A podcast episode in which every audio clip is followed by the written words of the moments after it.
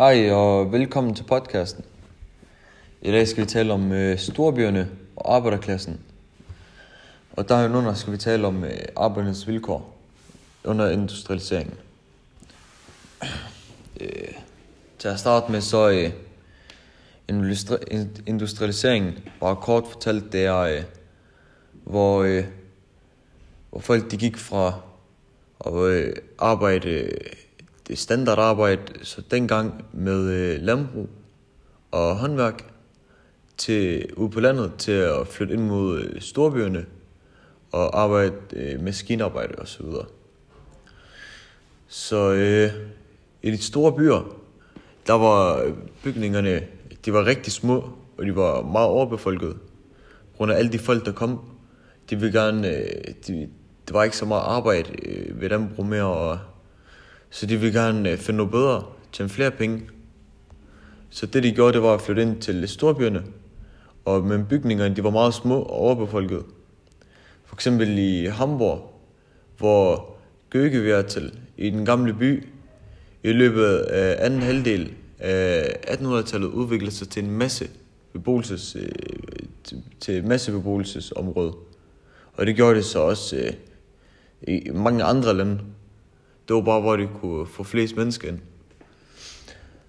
Altså, det var voldsomt overbefolket i storbyerne. Altså, voldsomt. Altså, der var, hvis man kigger på tallene, så det er jo sindssygt, hvor mange mennesker det var. For eksempel i Berlin, 40% af boligerne i 1900-tallet, det var i etværelseshus, og der boede eller overnattede op til 10 mennesker. Det var voldsomt. Det var sindssygt at tænke på. Og det var også, industrien, det gjorde jo også, det betød jo også urbanisering. Og på den måde med overbefolkningen, så kom der selvfølgelig også hygiejneproblemer, og folk vidste jo ikke dengang, hvor meget hygiejne det betød. Så det er jo ret ligeglade med at man kunne gå på toilet, og så uden at vaske hænder, og så derefter spise. Altså, det var meget normalt dengang. Og for at vise, hvor overbefolket landet egentlig var, og byerne, så for eksempel i London, der var der i 1800-tallet, eller 1800, 959 mennesker. Men i 1900-tallet, bare 100 år efter, blev 5 gange så meget med 4.537. Og det er ikke det eneste sted, vi ser. For eksempel i Düsseldorf i Tyskland var der 10 mennesker i 1800-tallet. 100 år efter var der 214 mennesker. Det var 210 gange så meget. Ja, og så kom vandforsyning. Det var også voldsomt problematisk. Der var så mange mennesker, der lige pludselig skulle have vand, og de havde jo ikke det gode vandsystem. Så det hele gik jo til vasken, kan man sige. Så de hentede jo vand fra en flod og vandløb, og det var der også der, hvor spildevand det kom ind. Og ja, og så det var bare, så drikker de bare det. Det var også... Så kan man også se, hvor helt galt den var dengang. Og der var voldsomt meget dødelighed på grund af hygiejne, og det kan man også godt selv tænke sig selv til. Det er voldsomt. Det er voldsomt at tænke på. Og så i de værste slumområder i København, hvor børnedødeligheden i 1960 helt op på 75%. Der var ingen, der hjalp slumområderne. Udover, hvis der skete epidemier, så ville staten træde ind. Og det er jo også, det ser man med koleraepidemien. Der hjalp de faktisk rigtig, rigtig meget. Og det ser man faktisk også noget godt fra. For der skete voldsomme hygiejneforbedringer på grund af de epidemier der. Og den gennemsnitlige levealder i de forskellige socialklasser er voldsomt sådan rigtig, rigtig meget forskellige.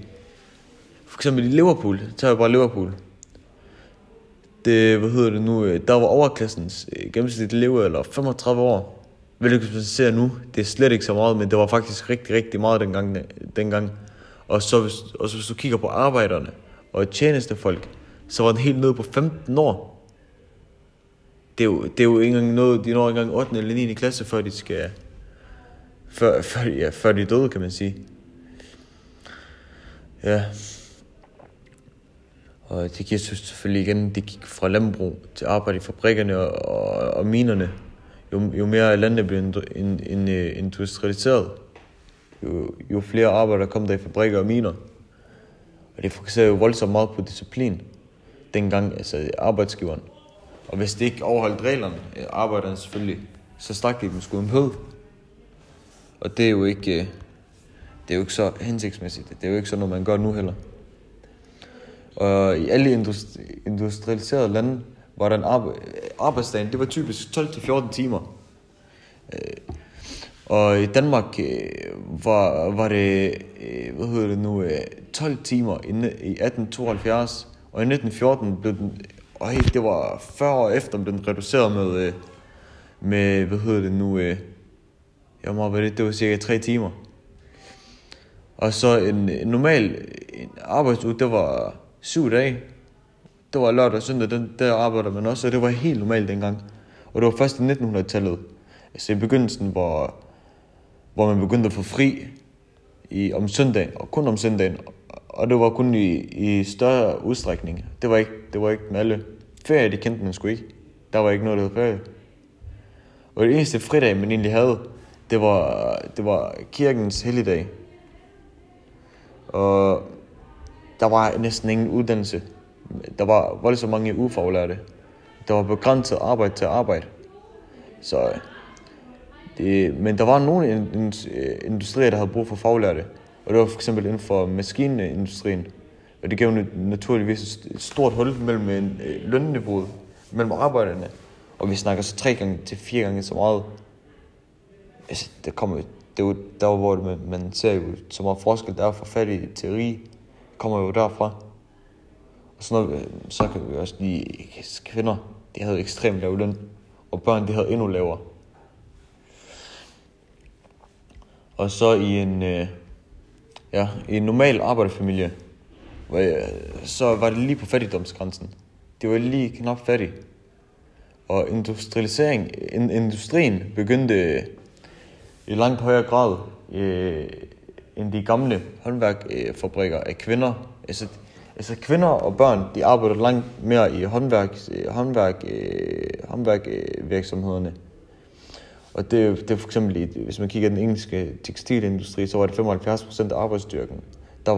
Det var kvinder og børn. Ja, og i USA i 1910, så var der 2 millioner børn, der arbejdede. Det var sindssygt. Industrien begyndte i langt højere grad. Så omkring 1840 blev der i England brugt børn helt ned til 5-6 år i kulminerne, hvor de skulle slippe kul. Og de små børns opgave var at åbne og lukke døre i minergangene, og så var det også at løfte kullene på ryggen. Og det var lige ud 12 timer om dagen. Lige ud i total mørke. Det var jo også om lørdag og søndag, det var alle dage. Og det var først i begyndelsen af 1800-tallet, hvor man begyndte at tale om arbejdstiderne. Det var helt sindssygt. Det foregik kun i industrialiserede lande, altså der snakker vi England og Tyskland. Så var Danmark hakket lidt bagud, men de var der også. Men der snakker vi ikke de andre lande. Det var først langt senere. Og nogle lande ser man faktisk stadigvæk nu, at børn under 10, de arbejder. Det er jo helt normalt derovre i andre lande. I mindre industrialiserede lande. Ja, og der blev fremlagt forslag om love, der skulle formindske arbejdstiden og sætte grænser for børnearbejdet. Altså, der var selvfølgelig også altid modstand. For argumenterne, der er der selvfølgelig også nu, hvis politikerne de kommer med et forslag. Og så er der nogen, der vil give modargumenter til det. Men der var altid 4 hovedargumenter, der spillede ind, som altid blev sagt. Og det første argument, det byggede på den liberalistiske ideologi, og lovgivning om arbejdstid og arbejdsvilkår, som var et indgreb ind på personlig frihed. Det var, de spillede ind på personlig frihed osv.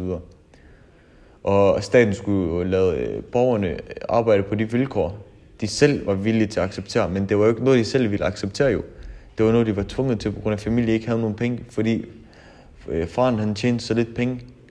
Han arbejdede hver dag, men tjente så lidt penge, at de kunne ikke få det til at gå rundt, så blev børnene nødt til at arbejde. Det er jo ikke noget frivilligt som 10-årige, eller som far, man ville have, at ens børn skulle arbejde nede i minerne, men det var jo noget, man var tvunget til dengang jo. Og det andet argument var hensynet til virksomhedens drift og økonomi. Altså, de kunne ikke få det rundt til produktion og så videre. Og så det tredje argument, det gik ud på, at det var godt for børnene, at de blev opdraget disciplineret. Hvilket ikke giver mening, når man er så lille og så ung. Og det fjerde og sidste argument drejede sig om arbejdernes families økonomi. Altså, de havde ikke råd til at undvære børnenes indtægter. Ja, selvfølgelig. Det var derfor, de arbejdede. Men det er jo helt voldsomt at høre på sådan noget der. Ja. Så i England i 1833 blev der sat en aldersgrænse på 9 år for børn i tekstilindustrien. Og i 1842 blev der vedtaget en minelov, der bestemte, at kun mænd og drenge over 10 måtte beskæftiges med minearbejde under jorden. Hvilket også er fint nok, men det er jo stadigvæk... I min mening, så føler jeg det stadigvæk et punkt, føler man skal over. Altså, for eksempel nu, så er det avisarbejde som 13-årig. Det tænker jeg, det er fint, for det er ikke særlig hårdt. Det er 2 gange om ugen, 3 timer per gang, 6 timer om ugen. Så det er fint, og der har man forældre, der hjælper til. Men minearbejde, det er jo for voksne mænd, der arbejder ved sådan noget der. Og ja... Og så i 1848 blev der sat en grænse for arbejdstiden for kvinder og drenge under 18, og det var på 10 timer. Hvad det er, jeg ved ikke, det er fint, tænker jeg.